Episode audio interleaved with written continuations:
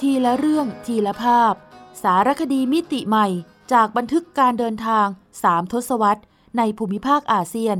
ของทีรภาพโลหิตกุล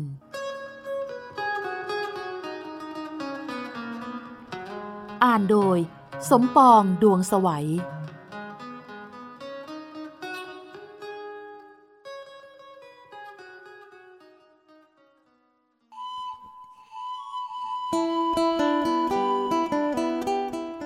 าะลึกเบื้องหลังปราสาทหินพันปี ในสารคดีสัญจร นครวัด นครธม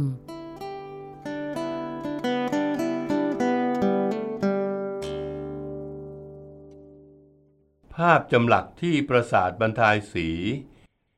ปราสาทบรรทายสีเป็นเทวสถานที่มีลักษณะพิเศษหลายประการ คือ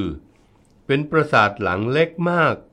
แต่มีลวดลายจำหลักละเอียดอ่อนช้อยเป็นที่สุด ซึ่งในทางวิชาการจัดเป็นภาพจำหลักนูนสูง คือกว้านหินเข้าไปลึก จนภาพนูนออกมาเกือบจะลอยตัว ประการต่อมาบรรทายสีจัดเป็นศิลปะยุคก่อนนครวัด เก่าแก่กว่านครวัดถึงราวร้อยห้าสิบปี และถือเป็นยุคแรกของประวัติศาสตร์ศิลปะขอม ที่มีการจำหลักเรื่องราวสรรเสริญเทพเจ้าในหลายฉาก หลายตอนอย่างละเอียด โดยที่ก่อนหน้านั้น จะมีการจำหลักเฉพาะภาพบุคคล เช่น ภาพพระศิวะ พระนารายณ์เท่านั้น ประการสุดท้าย หินที่นำมาสร้างปราสาทหลังนี้ มีการคัดสรรเฉพาะหินทรายสีชมพู ซึ่งเมื่อนำมาแกะสลักลวดลายจึงสวยงามเป็นพิเศษ การคัดสรรหินเช่นนี้ได้ อาจเป็นเพราะบรรทายสีเป็นปราสาทหลังเล็ก ใช้ปริมาณหินไม่มากเท่าปราสาทอื่น อีกทั้งตำแหน่งที่ตั้ง ยังอยู่ไม่ไกลจากแหล่งตัดหินบนเขาพนมกุเลนด้วย ในขณะที่ปราสาทนครวัด ห่างจากพนมกุเลนถึงราว 50 กิโลเมตร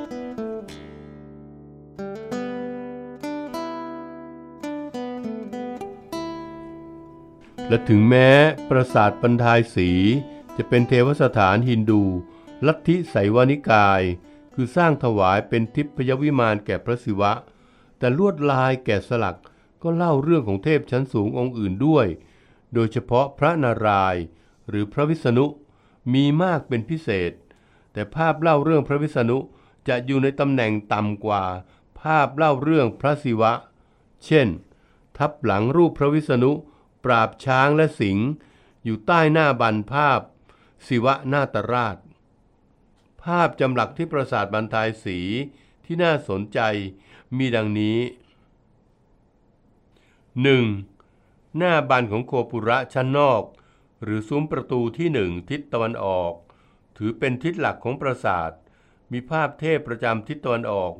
คือพระอินทร์ทรงช้างเอราวัณด้านล่างภาพ มีตัวเกียรติมุก หรือหน้าการคายพวงอุบะ ทั้งนี้เหนือซุ้มหน้าบัน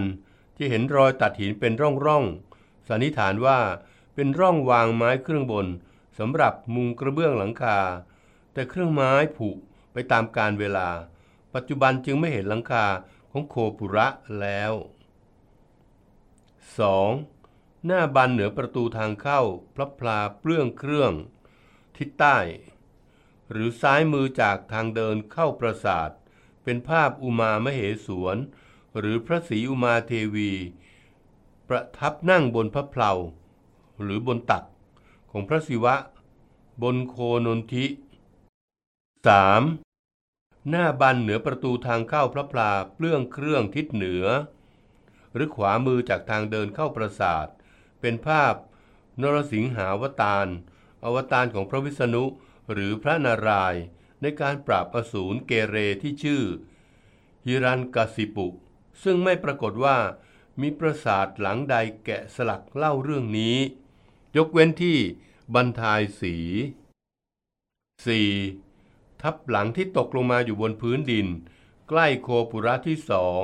หรือขวามือของทางเดิน ช่วงก่อนเข้าโคปุระ เล่าเรื่องมหากาบรามเกียรติ์จับตอนอสูรวิราทะ หรือพิราบ ลักพาตัวนางสีดา เรื่องมีอยู่ว่า พิราบเป็นยักษ์ที่ได้รับพรจากพระศิวะ จนมีกำลังวังชามหาศาล เป็นที่ยำเกรงในหมู่เทวดา วันหนึ่ง พระรามพระลักษ์นางสีดาพลัดหลงเข้าไปในสวนของพิราบ แล้วเข้าใจว่าเป็นป่าจึงเก็บผลไม้มากิน บริวารยักษ์ออกมาต่อสู้ก็สู้ไม่ได้ ต้องไปฟ้องเจ้านาย อสูรพิราบโกรธมาก แต่เกรงบารมีพระรามจึงร่ายมนล่องหนหายตัว หวังไปรอบฆ่าพระราม แต่ครั้นได้เห็นนางสีดาก็เกิดหลงรัก จึงร่ายมนให้ฟ้ามืดมิด แล้วอุ้มนางสีดาไป พระรามได้ยินเสียงร้องของสีดา จึงแผลงสอนบันดาลให้ฟ้าสว่าง แล้วรุกไล่ไปสู้กับ พิราบพลวัน พิราบต้องวางสีดาลง แล้วคว้าภูเขาทุ่มใส่พระราม พระรามจึงแผลงสอนพรหมมาศโดนภูเขาและพิราบแตกยับเยิน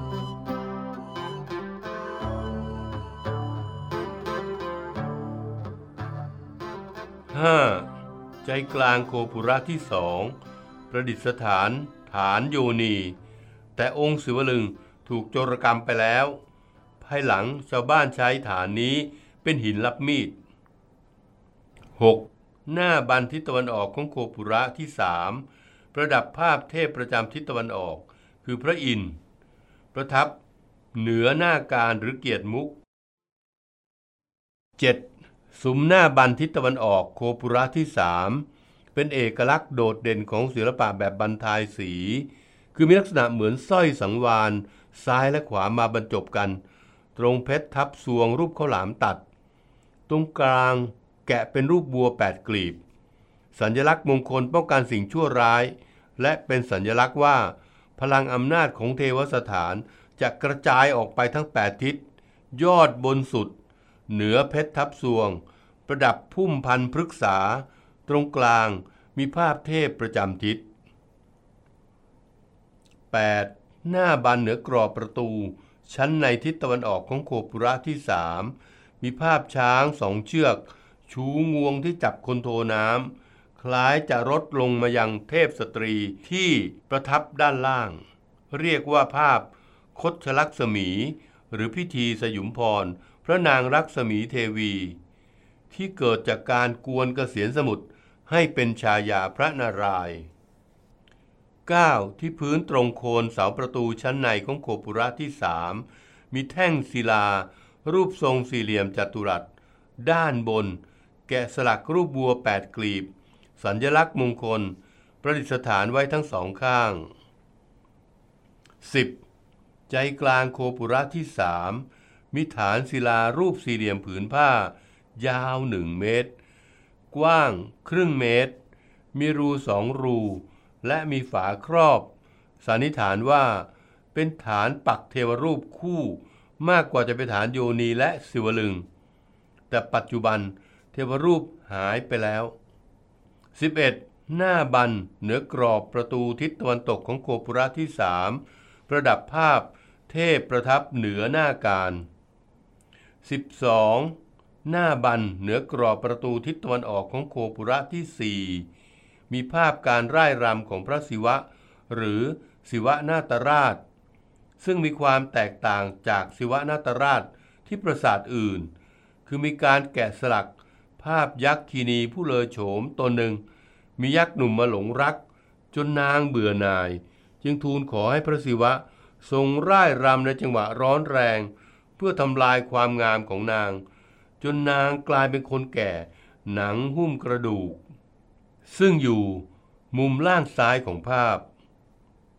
13. ทับหลังเหนือกรอบประตูทิศตะวันออกของโคปุระที่สี่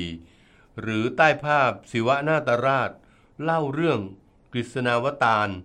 ตอนปราบช้างและสิงห์ 14. หน้าบานเหนือกรอบประตูทิศตะวันตกของโคปุระที่สี่เล่าเรื่อง มหิสาสุรมัตทินี คือพระศรีอุมาเทวี ชายาของพระศิวะ ในภาคดุร้าย เรียกธุรคา หรือเจ้าแม่กาลี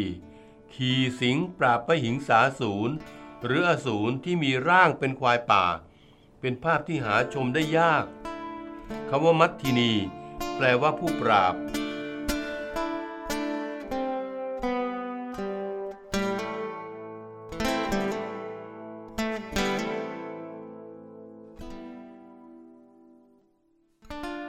15. ทับหลังเหนือกรอบประตูทิศตะวันตก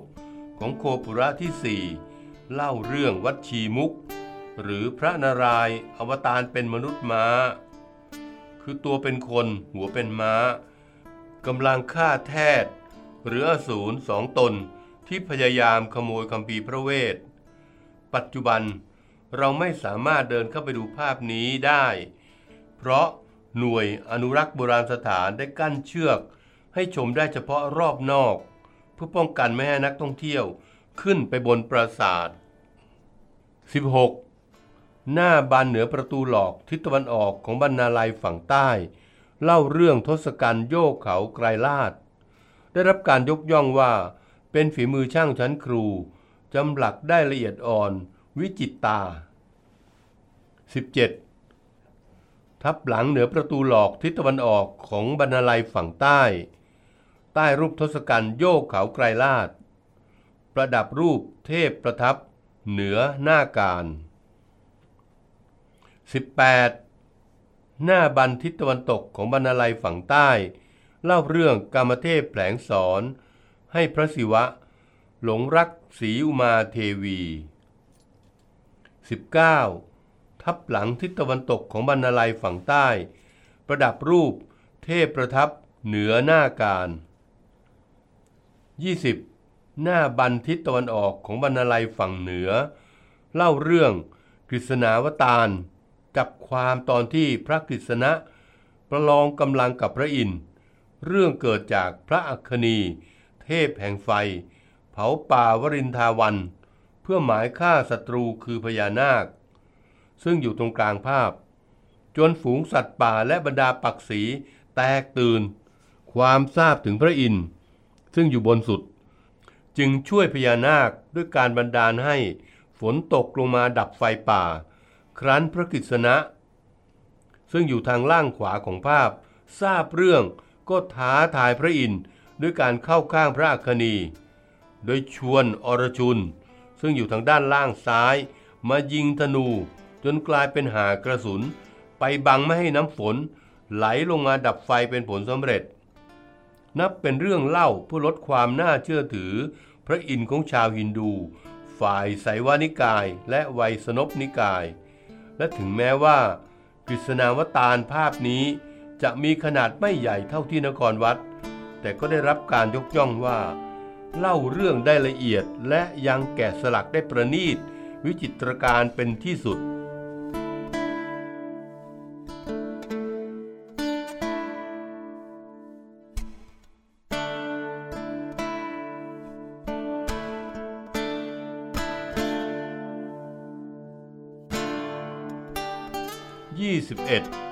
ทับหลังทิศตะวันออกของบรรลัยฝั่งเหนือ หรือใต้ภาพกฤษณาวตารประดับภาพเทพประทับเหนือหน้าการ 22. หน้าบันทิศตะวันตกของบรรลัยฝั่งเหนือ เล่าเรื่องกฤษณาวตารตอนฆ่าพระยากง 23. ทับหลังทิศตะวันตกของบรรลัยฝั่งเหนือ ประดับภาพหน้าการ หรือตัวเกียรติมุก 24. หน้าบันเหนือประตูทางเข้า ฉนวนสู่ปรางประธานทิศตะวันออก ประดับภาพพระอินทร์ทรงช้างเอราวัณ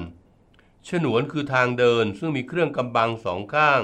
สำหรับพระมหากษัตริย์ หรือเจ้านายฝ่ายในเสด็จเข้าออก 25. ทับหลังเหนือประตูทางเข้า ฉนวนสู่ปรางประธานทิศตะวันออก ประดับภาพสิงคายพวงอุบะ 26.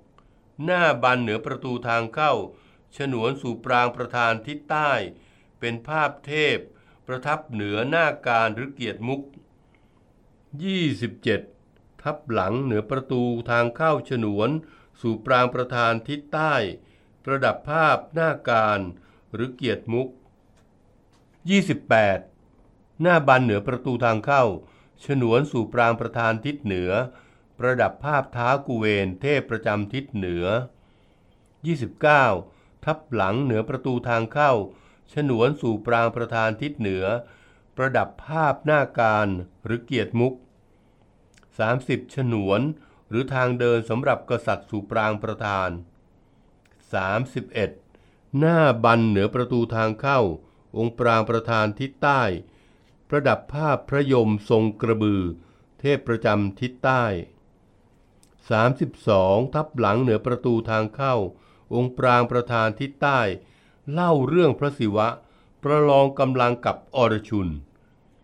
33. หน้าบันเหนือประตูทางเข้า องค์ปรางประธานทิศตะวันตก ประดับภาพ พระวรุณทรงหงส์เทพประจำทิศตะวันตก 34. ทับหลังเหนือประตูทางเข้า องค์ปรางประธานทิศตะวันตก เล่าเรื่องมหากาบรามเกียรติ์จับตอนอสูรวิราทะ หรือพิราบ ลักพาตัวนางสีดา 35. หน้าบันเหนือประตูทางเข้าองค์ปรางประธานทิศเหนือ ประดับภาพท้ากูเวน เทพประจำทิศเหนือ 36. ทับหลังเหนือประตูทางเข้า องค์ปรางประธานทิศเหนือ เล่าเรื่องรามเกียรติ์จับตอนศึกสุครีบ รบพาลี 37. หน้าบันเหนือประตูทางเข้า ปรางองค์สองทิศตะวันออก ประดับภาพสีอุมาเทวี ประทับบนพระเพลาหรือตักพระศิวะ หรืออุมามเหสวน 38. ทับหลังเหนือประตูทางเข้า ปรางองค์สองทิศตะวันออก ประดับภาพพระอินทร์ทรงช้างเอราวัณ 39. หน้าบันเหนือประตูทางเข้า ปรางองค์สองทิศใต้ ประดับภาพระยมทรงกระบือ 40. ทับหลังเหนือประตูทางเข้าปรางองค์สองทิศใต้ ประดับภาพระยมทรงกระบือ 41. หน้าบันเหนือประตูทางเข้า ปรางองค์สองทิศตะวันตก ประดับภาพพระวรุณทรงหงส์ 42 ทับหลังเหนือประตูทางเข้า ปรางองค์สองทิศตะวันตก ประดับภาพพระวรุณ ทรงหงส์43 หน้าบันเหนือประตูทางเข้า ปรางองค์สองทิศเหนือ ประดับภาพเท้ากุเวน 44 ทับหลังเหนือประตูทางเข้าปรางองค์สองทิศเหนือ ประดับภาพเท้ากุเวน 45 หน้าบันเหนือประตูทางเข้า ปรางองค์สามทิศตะวันออก เล่าเรื่องกฤษณาวตารตอนกฤษณะฆ่าพระยากง 46 ทับหลังเหนือประตูทางเข้า ปรางองค์สามทิศตะวันออก ประดับภาพพระอินทร์ทรงช้างเอราวัณ47 หน้าบันเหนือประตูทางเข้า ปรางองค์สามทิศใต้ ประดับภาพพระยมทรงกระบือ 48 ทับหลังเหนือประตูทางเข้า ปรางองค์สามทิศใต้ เล่าเรื่อง กฤษณาวตารตอนกฤษณะ ปราบอสูร49 หน้าบันเหนือประตูทางเข้า ปรางองค์สามทิศตะวันตก ประดับภาพพระบรุณทรงหงส์50 ทับหลังเหนือประตูทางเข้า ปรางองค์สามทิศตะวันตก ประดับภาพ ระนารายณ์ทรงสุบรรณหรือทรงครุฑ51 หน้าบันเหนือประตูทางเข้า ปรางองค์สามทิศเหนือ ประดับภาพเท้ากุเวน 52 ทับหลังเหนือประตูทางเข้า ปรางองค์สามทิศเหนือ เล่าเรื่องกฤษณาวตาร ตอนกฤษณะฆ่าพระยากงแบบฉีกอก แต่บางตำราว่า เป็นกฤษณะฆ่าอสูรตนหนึ่ง ซึ่งมีหนึ่งร่างสองหัว บางทีเรียกว่า ยักษ์แฝด เที่ยวเกะกะ เกเรระรานใครไปทั่ว เพราะรู้ว่าไม่มีใครปราบได้ เนื่องจากหากถูกฉีกร่างแยกออกจากกัน ก็สามารถกลับมารวมร่างกันอีกได้ ร้อนถึงพระนารายณ์ต้องอวตารเป็นกฤษณะลงมาจัดการ ดยฉีกร่างยักษ์แฝดเป็นสองชิ้น แล้วโยนสลับร่างซ้ายโยนไปทางขวา ร่างขวาโยนมาทางซ้าย ยักษ์แฝดเลยถึงจุดจบ เพราะหลงทางกลับมารวมร่างกันอีกไม่ได้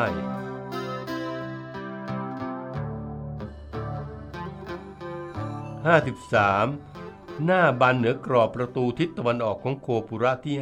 5 เล่าเรื่องรามเกียรติ์จับตอนศึกสุครีบ รบพาลี 54. ผนังสองข้างประตูทางเข้า ปรางองค์สองและองค์สามทุกทิศ ประดับภาพจำหลักนูนสูง รูปนางอัปสรา หรือเทพอับสรข้างละองค์ ประทับยืนอยู่ในซุ้มเรือนแก้ว ที่สวยงามวิจิตตา ลักษณะของซุ้มเรือนแก้ว เป็นเอกลักษณ์ของศิลปะแบบบรรทายสี ต่างจากศิลปะแบบนครวัด ที่เทพอับสรจะไม่อยู่ในซุ้มเรือนแก้ว โดยเฉพาะเทพอับสรที่ประตูทิศตะวันออกของปรางองค์สองเป็นเทพอับสรที่ถูกระบุว่า คือศิลปะวัตถุสองในเจ็ดชิ้น จากปราสาทบรรทายสีที่ถูกองเดรมาโรส นักเขียนชื่อดังชาวฝรั่งเศส ขโมยไปเมื่อพศ 2466 แต่ถูกจับได้ที่พนมเปญจนกลายเป็นกรณีอื้อฉาว 55. ผนังสองข้างประตูทางเข้า ปรางประธานทั้งสี่ทิศ ประดับภาพทวารบาล หรือนายทวารผู้รักษาประตู ยืนอยู่ในซุ้มเรือนแก้ว อันงามสง่า เช่นเดียวกับเทพอับสร 55. เหนือบันไดทางขึ้นปรางองค์สองและสาม รวมถึงบันไดทางขึ้นสู่ประตูฉนวนทิศเหนือและใต้ จะมีประติมากรรมลอยตัวรูปคนครึ่งสัตว์ เช่น นรสิงห์ครึ่งคนครึ่งสิงห์วานอนมนุษย์ ครึ่งคนครึ่งวานอนประดับอยู่ แต่ของเดิมถูกโจรกรรมไปเกือบหมด ครั้นหน่วยอนุรักษ์โบราณสถานทำรูปจำลองเหมือนของเดิมมาตั้งไว้ ก็มีคนมาทุบด้วยเข้าใจว่า ข้างในมีสมบัติ ปัจจุบันจึงเห็นบางองค์ มีรอยถูกทุบ จนเห็นว่าข้างในกลวง บางองค์ต้องเอาโครงเหล็กมาดามรักษาสภาพไว้ ทั้งที่เป็นองค์จำลอง เพราะถ้าทำจำลองใหม่ก็เข้าใจว่า คงถูกทุบอีก แต่ของเดิมนั้นเป็นรูปแกะสลักหิน เช่นเดียวกับประติมากรรมลอยตัวรูปโคนนทิ พาหนะทรงของพระศิวะ ซึ่งวางประดับไว้ตรงประตูทิศตะวันออกของโคปุระที่สี่หันหน้าเข้าหาหน้าบันศิวะนาตราช ก็ถูกทุบจนหายไปครึ่งตัว เพราะต้องการหาสมบัติเช่นกัน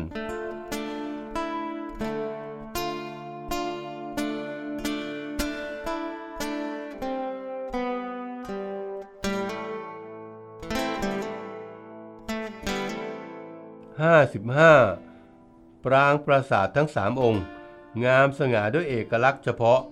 คือยอดปราสาทแบ่งเป็นชั้นๆ แต่ละชั้นมีหน้าบันจำหลักลวดลายสวยงาม ที่มุมของปราสาทแต่ละชั้นมี กลีบขนุน เป็นรูปปราสาทหลังเล็กๆ ประดับอยู่ทั้งสี่ทิศ ต่างจากกลีบขนุนศิลปะนครวัดที่เป็นรูปพญานาค ลักษณะเช่นนี้ เมื่อชาวเขมรในอดีตมองจากระยะไกล จึงมองว่าคล้ายพุ่มพานบายสี จึงเรียกกันว่า ปราสาทไบเซเรีย หรือปราสาทบายสี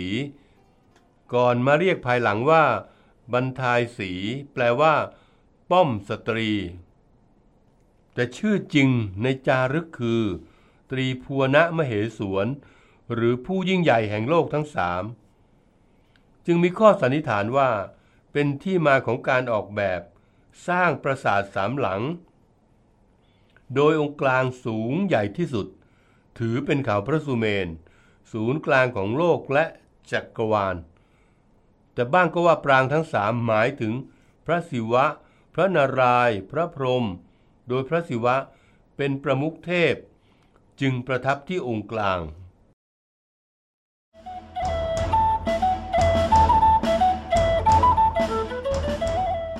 ซอกแซกอาเซียน ทุกซอกทุกมุมของอาเซียน มีเรื่องราวที่ค้นหาได้ไม่รู้จบ โดย กิติมาพรจิตราธร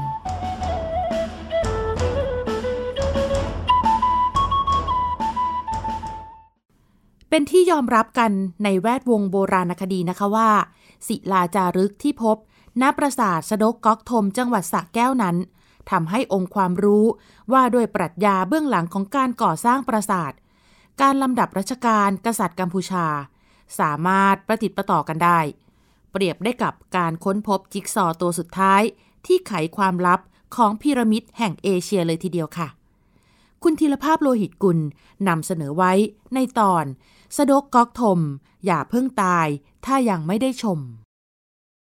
เมืองที่มีต้นกกขึ้นรกในหนองน้ำใหญ่ คือความหมายของคำในภาษาคแมที่ว่า สะดกก๊อกทม ชื่อปราสาทหินที่มีขนาดใหญ่ที่สุดในจังหวัดสระแก้ว ตั้งอยู่ณอำเภอโคกสูง ทว่าเมื่อเทียบกับปราสาทพิมาย จังหวัดนครราชสีมา และปราสาทพนมรุง้ง จังหวัดบุรีรัมย์แล้ว สะดกก๊อกทมก็ด้อยกว่า ทั้งขนาดและความวิจิตรการตาของลวดลายจำหลัก รวมทั้งต้องยอมรับว่ามิอาจนำไปเทียบกับสิ่งก่อสร้าง ระดับมหาปราสาท อย่างนครวัด บาแคง บาปวน แปรรูปในกัมพูชา แล้วใหญ่ผมจึงกล้าบอกว่า อย่าเพิ่งตาย ถ้ายังไม่ได้ชมปราสาทสะดกก๊อกทม คิดจะล้อเลียนอมตะวลีของอาโนทอยบี นักประวัติศาสตร์ชาวอังกฤษ ผู้ท้าทายชาวโลกว่าซีอังกอร์แอนไดอย่าเพิ่งตาย หากยังมิได้ยนเมืองพระนครของกัมพูชา หรือไร เรื่องของเรื่องคือปราสาทหินที่สร้างขึ้นในสมัยเมืองพระนครของกัมพูชา ซึ่งรุ่งเรืองเมื่อราวพันปีก่อน แล้ววันนี้กระจายอยู่ในกัมพูชาและไทยนั้น ส่วนใหญ่จะมีศิลาจารึกที่มีเนื้อหาเทิดทูนบูชามหาเทพฮินดู อาทิ พระอิศวรหรือพระศิวะ กับพระนารายณ์หรือพระวิษณุ รวมทั้งเฉลิมพระเกียรติ กษัตริย์ผู้สร้างปราสาทหลังนั้นๆ ในฐานะที่ทรงเป็นองค์อวตารของมหาเทพ ต่อท้ายด้วยบัญชีรายชื่อสิ่งของเครื่องใช้ ตลอดจนจำนวนพราหมณ์ นางรำข้าวัด แรงงาน ที่ถวายไว้ให้ดูแลปราสาททว่าเป็นที่ยอมรับกันในวงการโบราณคดีว่าศิลาจารึกที่พบ ณปราสาสะดกก๊อกทมนั้น มีความแตกต่างอย่างเห็นได้ชัด สาระสำคัญในจารึกสะดกก๊อกทมเล่าเรื่องตระกูลพราหมณ์ตระกูลหนึ่ง ที่รับใช้ใกล้ชิดกษัตริย์กัมพูชาถึง 12 รัชกาลเป็นเวลาถึง 250 ปี ระหว่างพุทธศักราช 1345 ถึง 1595 คือตั้งแต่แผ่นดินพระเจ้าชัยวรมันที่สองถึงพระเจ้าอุทัยทิตยวรมันที่สองก่อนสมัยนครวัด โดยความตอนหนึ่ง ได้เล่าเรื่องพระเจ้าชัยวรมันที่สองเสด็จจากเกาะชวามาครองกัมพูชา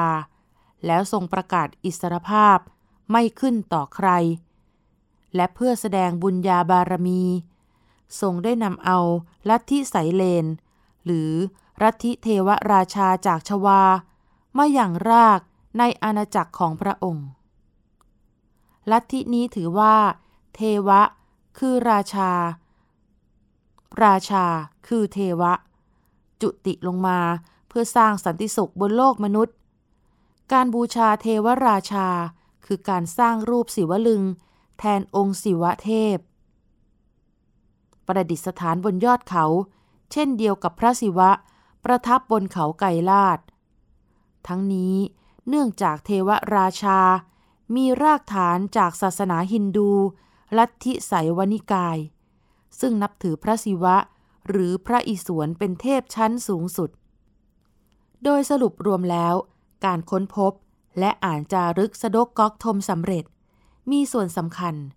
ทำให้องค์ความรู้ว่าด้วยปรัชญาเบื้องหลังการก่อสร้างปราสาท และการลำดับรัชกาลพระราชาที่เคยคุมเครือมานาน สามารถประติดประต่อกัน จนนักโบราณคดีมั่นใจว่า การสร้างศาสนสถานบนฐานเป็นชั้น อันถือเป็นราชประเพณี ที่พระราชาทุกพระองค์พึงปฏิบัติ ก็เพื่อเป็นวิหารเก็บราชลึงบนภูเขา เป็นทิพยวิมานของเทพเจ้าบนโลกมนุษย์ เป็นพระราชสุสาน หรือพระเมรุมาตรเมื่อยามสวรรคต ดวงพระวิญญาณของพระองค์จะไปหลอมรวมกับเทพเจ้าที่ใจกลางปรางประธาน และสุดท้าย คือเป็นเขาพระสุเมน หรือศูนย์กลางโลกและจักรวาล แล้วเหตุใดจึงมาจารึกไว้ที่ปราสาทหลังนี้ ซึ่งเป็นไปได้ว่า พระครูพราหมณ์ตระกูลนี้ รับใช้ราชสำนักมายาวนาน จนได้รับพระบรมราชานุญาต ให้สร้างปราสาทได้ จึงสร้างไว้ที่ชุมชนบ้านเกิด คือจุดที่ตั้งปราสาทสะดกก๊อกทมในวันนี้ ดังนั้น มหาปราสาทนครวัดที่เคยเป็นศูนย์กลางเมืองพระนครของกัมพูชา ได้รับสมญานามว่า พีระมิดแห่งเอเชีย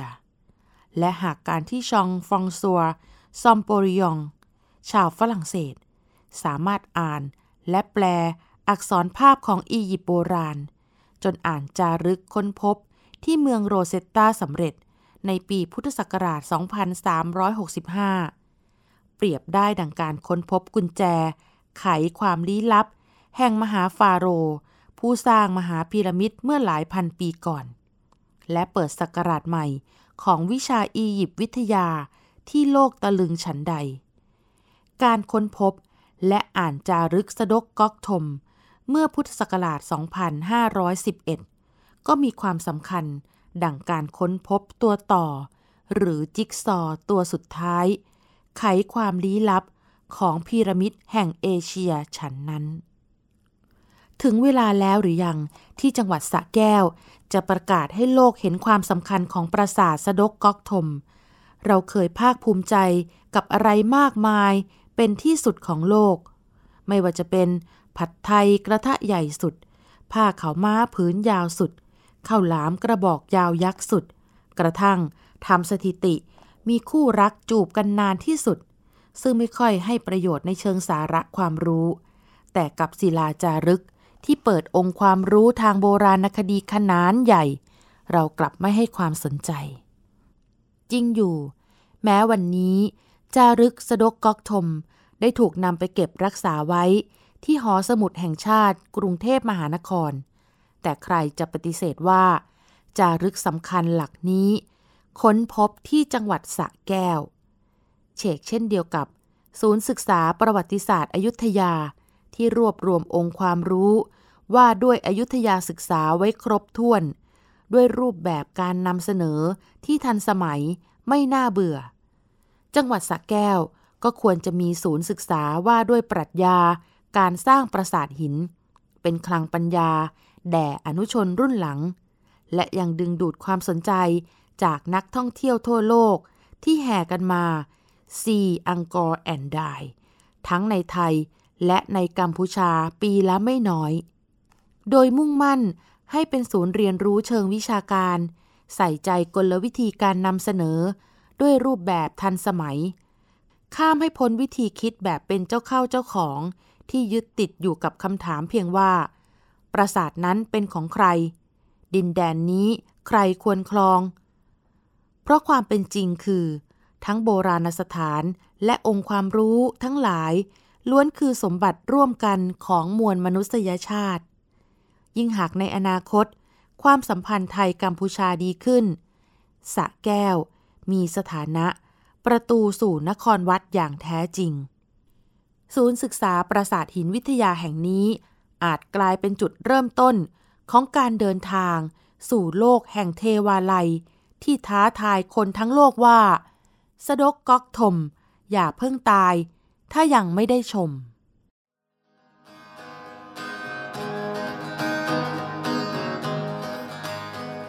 ทีละเรื่องทีละภาพ สารคดีมิติใหม่จากบันทึกการเดินทางสามทศวรรษในภูมิภาคอาเซียน ของทีรภาพโลหิตกุล สร้างสารรค์ดนตรีโดย นิพนธ์เรียบเรียง และบุญชัย ชุนหรักโชต